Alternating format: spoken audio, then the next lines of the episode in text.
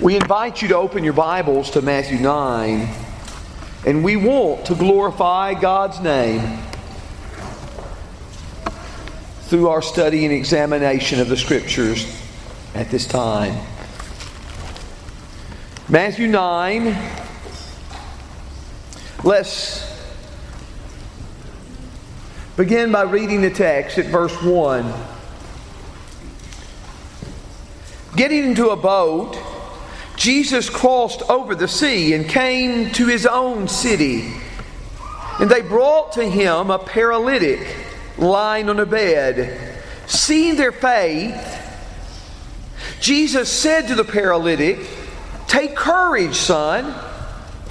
Your sins are forgiven. And some of the scribes said to themselves, This fellow blasphemes. And Jesus, knowing their thoughts, said, Why are you thinking evil in your hearts? Which is easier to say, Your sins are forgiven, or to say, Get up and walk? But so that you may know the Son of Man has authority on earth to forgive sins. Then he said to the paralytic, Get up, pick up your bed, and go home. And he got up and went home. But when the crowd saw this, they were awestruck and glorified God who had given such authority to men. As Jesus went on from there, he saw a man called Matthew sitting at a tax collector's booth. And he said to him, Follow me. And he got up and followed him. Then it happened that as Jesus was reclining at the table in the house, Behold, many tax collectors and sinners came and were dining with Jesus and his disciples. When the Pharisees saw this, they said to his disciples, Why is your teacher eating with tax collectors and sinners? But when Jesus heard this, he said, It is not those who are healthy who need a physician, but those who are sick. But go and learn what this means. Desire compassion and not sacrifice. For I did not come to call the righteous, but sinners.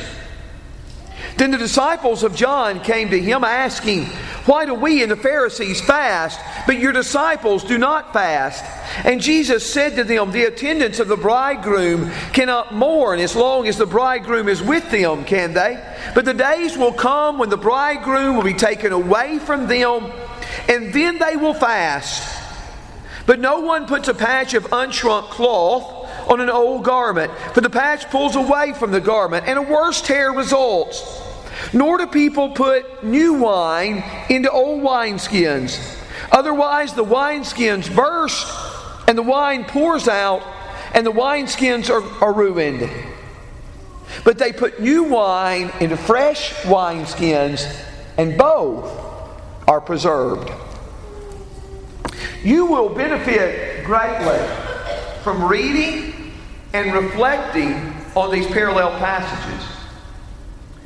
Most of our lesson today will be concentrated on what we're reading right here in Matthew 9, verses 1 through 17. But we will occasionally make allusions to these other parallel passages.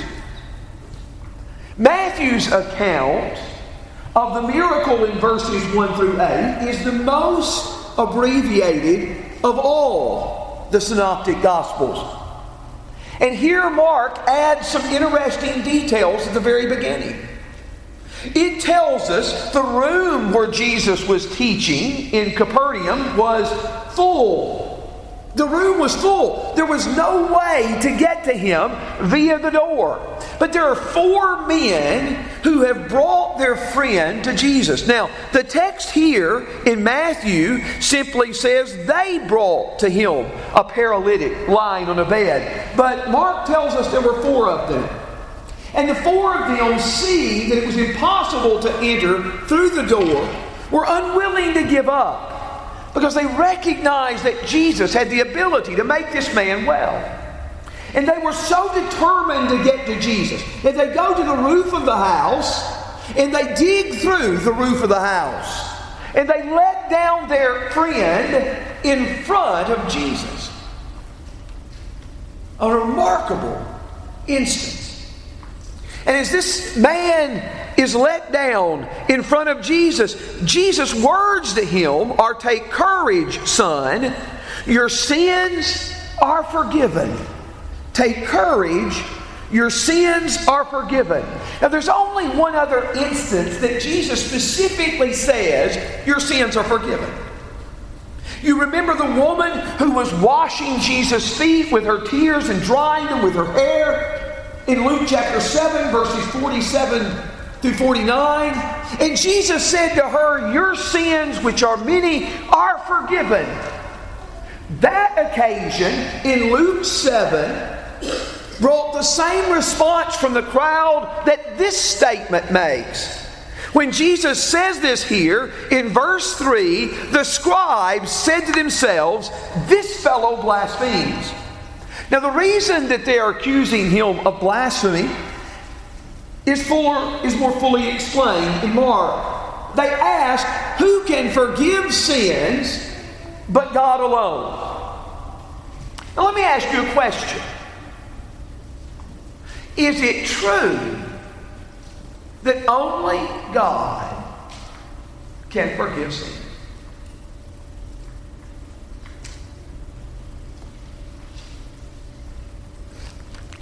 I am not meaning right now the fact that you may do something that you shouldn't have done and you tell a person, I'm sorry, and they say, I forgive you. But is God the only one that the absolute sins forgive sin? I have a couple of passages on the projector. One of them is particularly striking. The first of these.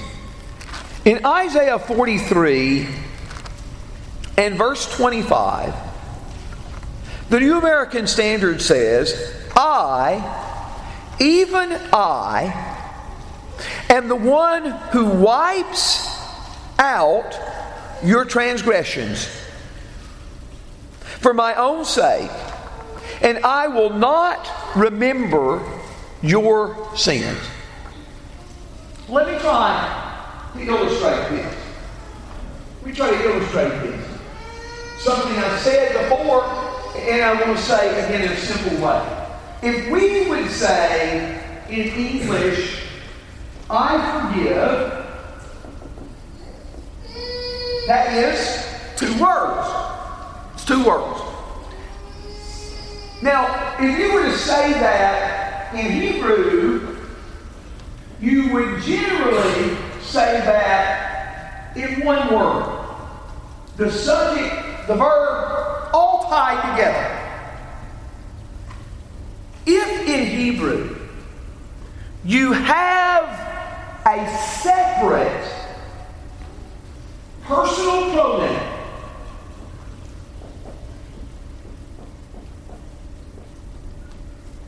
if you have a separate personal pronoun, it is highlighting something to the greatest degree. I forgive. I want you to notice what's remarkable about Isaiah 43 and verse 25. There is not one personal pronoun at the beginning of that verse. There are two. The New American Standard says, I, even I. If it were literally translated, it would say, I, I am the one who wipes away your transgression. It is the Lord and no one else who forgives sin. So when Jesus says to this man who is paralyzed, who is let down in front of him, unable to walk, maybe unable to move, we don't know to what extent he was paralyzed. But Jesus said, My son, your sins are forgiven. And they say, He's blaspheming. Who can forgive sins but God alone? That's not an incorrect thought. And in a sense, this man's healing is kind of secondary. What is primary is illustrating that Jesus can forgive. Did you notice how frequently it is referred to? In verse 2, take courage, son, your sins are forgiven. And by the way, it's hard for us to realize that a paralyzed person's greatest need is forgiveness.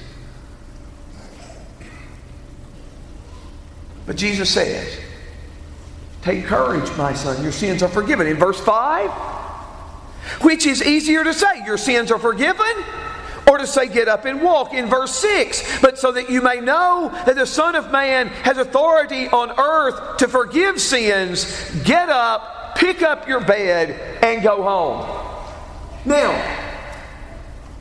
over and over on this text, you see an emphasis on Jesus' ability to forgive sins. In a certain sense, the miracle takes second place to the emphasis on Jesus forgiving.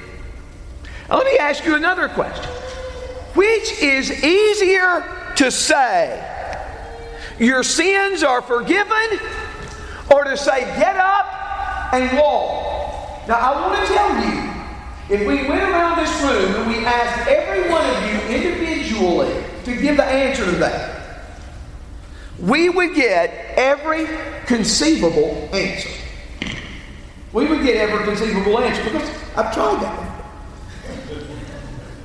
I've tried that. And I'll be honest with you, different points in my life, I would have given every conceivable answer. What I used to emphasize is that only God can heal the paralyzed. And only God can forgive sins. It takes God to do either of those, doesn't it? Psalm 103 God heals all our diseases and forgives all our transgressions. It takes God to do either of those. But I want to tell you, I'm starting to rethink that. Because he doesn't say which of these is easier to do, does he? Look at verse 5. He said, Which of these is easier to say? Could it be that he is saying, I know there's no way that you can test my ability to forgive sins? But if I can do what only God can do and tell this man to get up and take his bed and go home, and he can do it, it is proof of the other. That can demonstrate I have the power to forgive sins. Maybe that was the answer that he intended. But the point is one is proof of the other.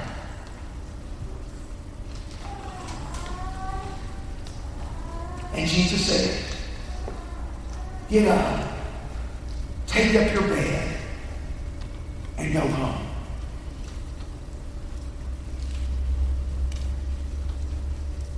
And the Bible says, He did it. And the crowds are all struck. That word can indicate fear. And that word can indicate awe. They were awestruck. They glorified God. Glorify your name. They glorified God who had given such authority to men. Now, let me ask you all what conclusion do you draw from this? If it is true as Isaiah 43 25 asserts, that only God can forgive sins. If, if that's correct, only God can forgive sins. But Jesus said, to show you I have the power to forgive sins, I'm going to say to this paralyzed man, get up and take up your bed and go home. And instantly he does it.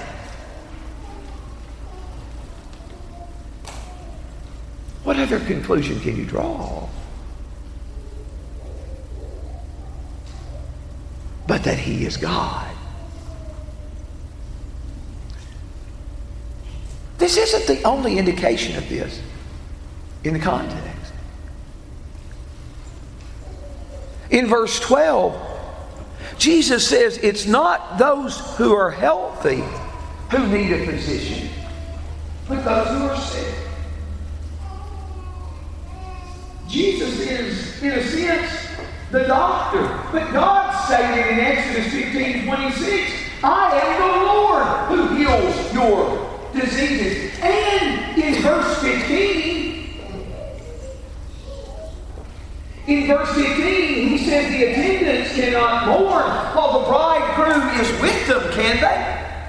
Remember the picture that's painted of God as a husband of the people in the Old Testament. You see this in Isaiah 62 and verse 5, in Hosea 2, beginning with verse 16. The point is, all these images are showing us who He is. He is more than just a man, He is God come in the flesh. And sometimes,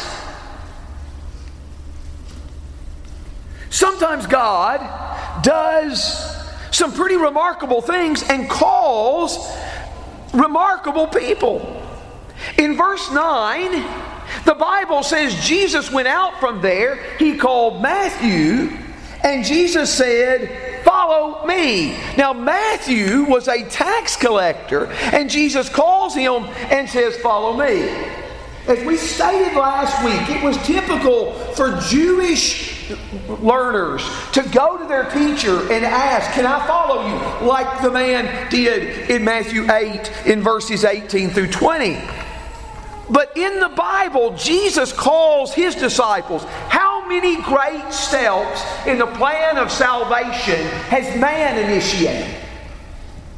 Is God initiating? God is picking out the disciples. God is saying to Matthew, Follow me. Luke's account says here in Luke 5 27 and 28, he left everything and followed Jesus.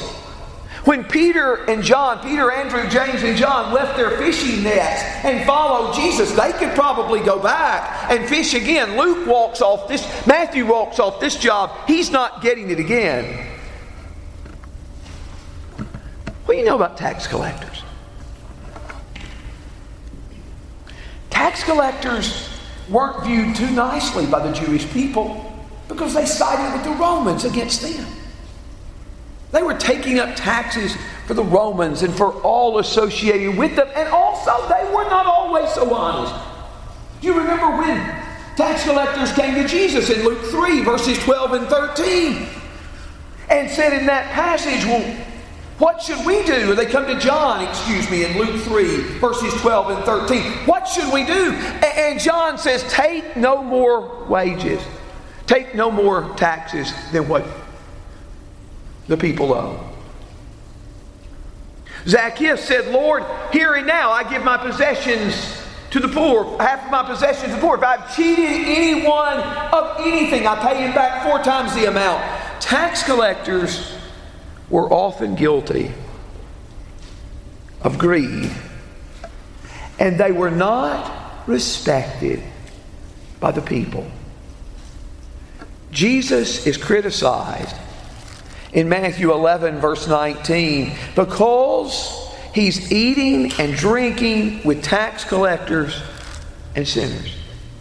In Luke 15, verses 1 and 2, the setting that gives birth to the par- parable of the prodigal son. The Bible tells us the tax collectors and sinners were drawing near to Jesus to listen to him. And some were complaining that he receives tax collectors and sinners. Isn't it amazing who is attracted to Jesus? And who opposes him.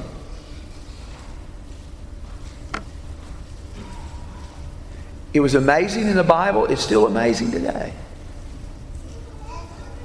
And what you find is a synagogue official in Matthew 9 18 who's attracted to it. In verse 27, two blind men attracted to it. And here, tax collectors and sinners. It's amazing who's attracted to Jesus. It is amazing who opposes him. The scribes said in verse 3 this fellow is blaspheming. The Pharisees say in verse 11, Why is your teacher eating with tax collectors and sinners? And by the way, I, I want to stress too that Jesus was aware of the sins of tax collectors and sinners. It's not like Jesus says you misunderstood these guys. Jesus knows who they are. And He told us to love our enemies because if we don't love our enemies, we're no better than tax collectors and Gentiles. And the Bible says when you have talked to a person and you confront him about his sin and you take two or three others and then you tell it to the church and he doesn't listen to any of these means to draw him back to you, then the Bible says he is to be regarded as a tax collector and a Gentile in Matthew 18 in verse 17. Jesus knew, Jesus knew what they are. He is not saying they've been misunderstood, but Jesus is saying that He can heal them. And Jesus is saying that sometimes it's the outcast, it is the broken, it is these who turn and look for mercy. And that's the case with the tax collectors and sinners. The scribes and Pharisees thought they have arrived. If you think you have arrived, you're not looking for help. If you recognize your need for help, you are trying to learn, you're trying to grow, you're trying to take that in. And the Bible tells us that as Jesus, as Matthew follows Jesus, not only does he follow Jesus, but he has a big party in his house where he invites other tax collectors and sinners to come in verse, 11, verse 10. And then the Pharisees ask him, Why is your teacher eating with tax collectors and sinners? They are amazed at Jesus' startling dinner companions.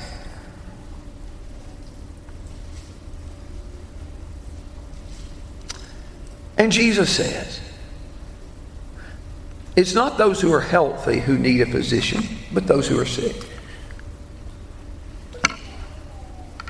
Let's suppose you're feeling bad. And it goes on for a couple of more days, and you say, Don't like to do this, but I'm going to go to the doctor. I'm going to call the doctor. And you call your doctor. The doctor says, What, what, what, wait. You're feeling bad? Don't come in here. I only deal with well people.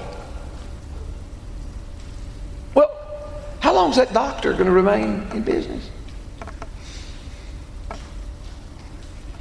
The very point of a doctor is to help those who are sick.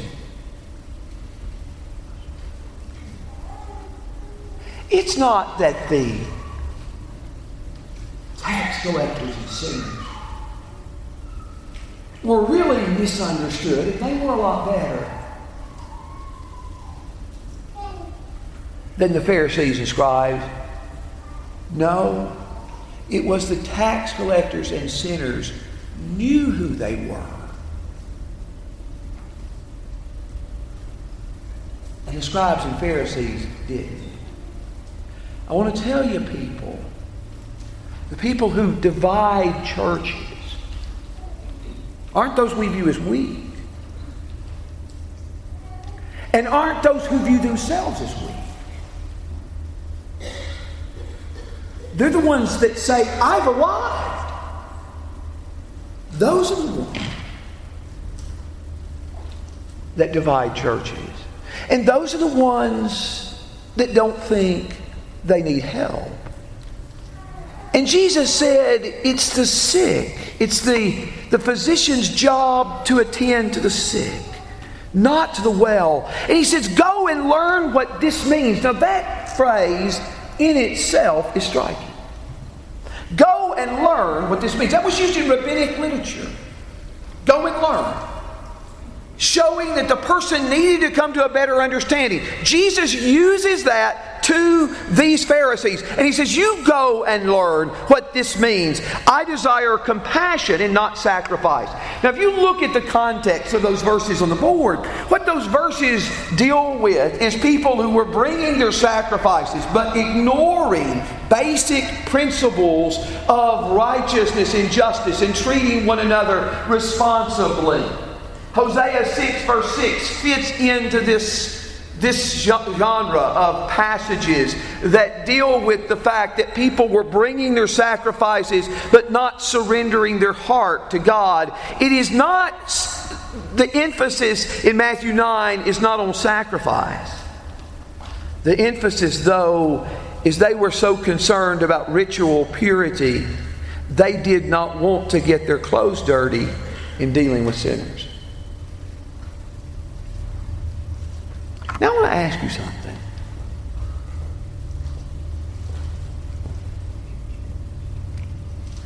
How are we practicing that?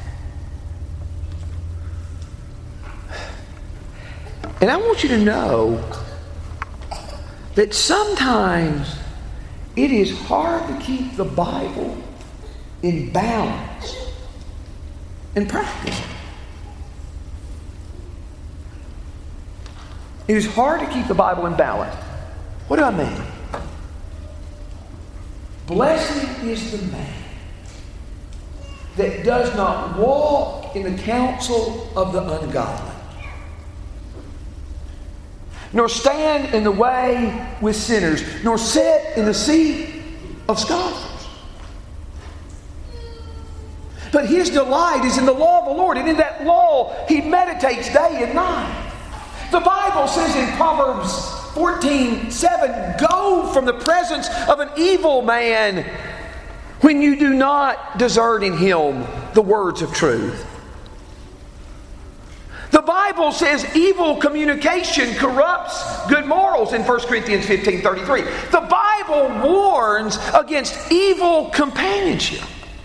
Yet the same Bible that warns us against evil companionship emphasizes that we go out into a lost world where people are sick and we're trying to point them to the real to the great physician. We're trying to point them to the healer of their souls. How do you balance that? I want to tell you, it's not easy. Young people, your parents are right to be concerned about who you associate with and who you are closest to because they know it has a profound influence on who you are. So there's reason to be concerned about those things. But we also must recognize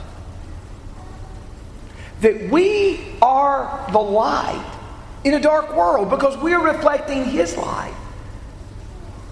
And we must seek to go into this world and to win people for Him.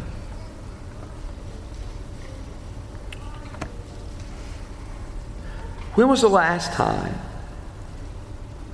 you ate with a non Christian for the express purpose of trying to communicate your faith.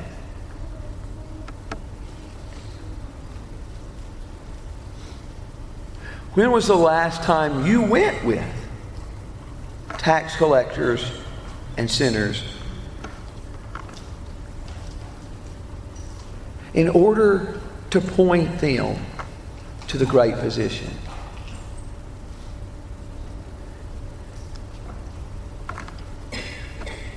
There are all kinds of methods of evangelism. Some people, a cold contact, we try to make those. There are other people that may be our neighbors and our friends that we may have relationships with that are closer that we may seek to build. We may seek to influence in slower ways. But we're always trying to be looking for ways to point people to the light. I think our Savior's example shows us not only that He can forgive sins, He can say to this man, Your sins are forgiven, but He is going to the lost sheep and trying to seek them. May God help us to imitate His example.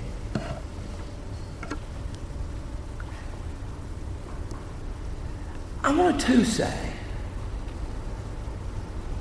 that everything in this gospel keeps pointing to the climax of the gospel.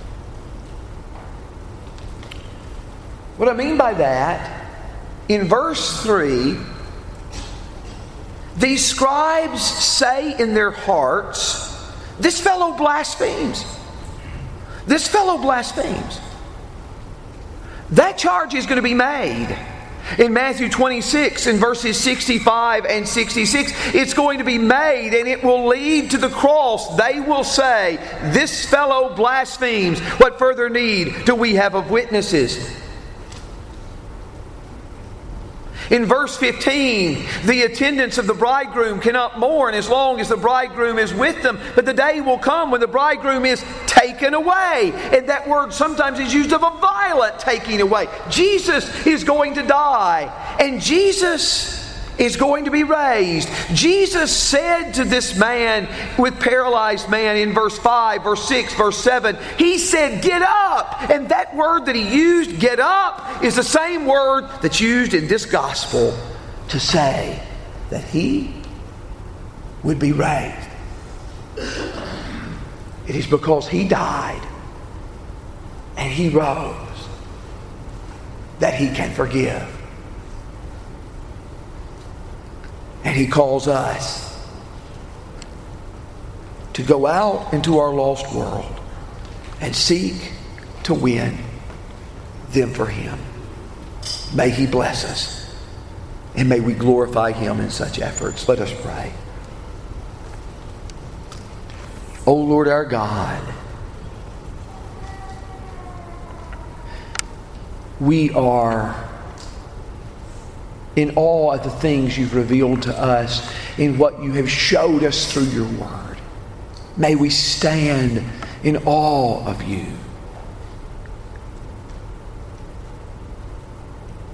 We are thankful that you can forgive our sins.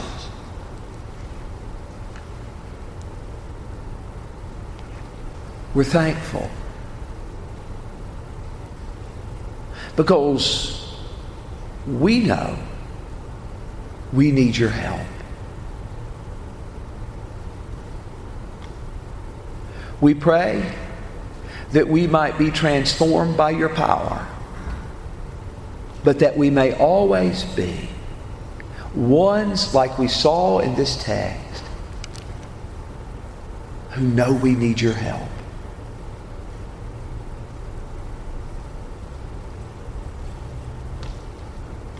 Give us wisdom that we might know where to draw lines when others seek to win us to sin. But to have a heart of compassion as we seek to draw them to you. Help us to find that balance in the midst of our confused world. Hold us in your hand and bring us home to glory. In Jesus we pray. Amen.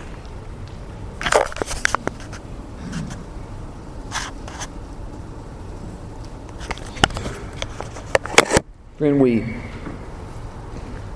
we point you to this one who can forgive sinners. And when people criticize him for eating with those who are too scandalous, he didn't stop doing it. He kept on reaching out to these people. And I think that's a picture of how he keeps reaching out to each of us.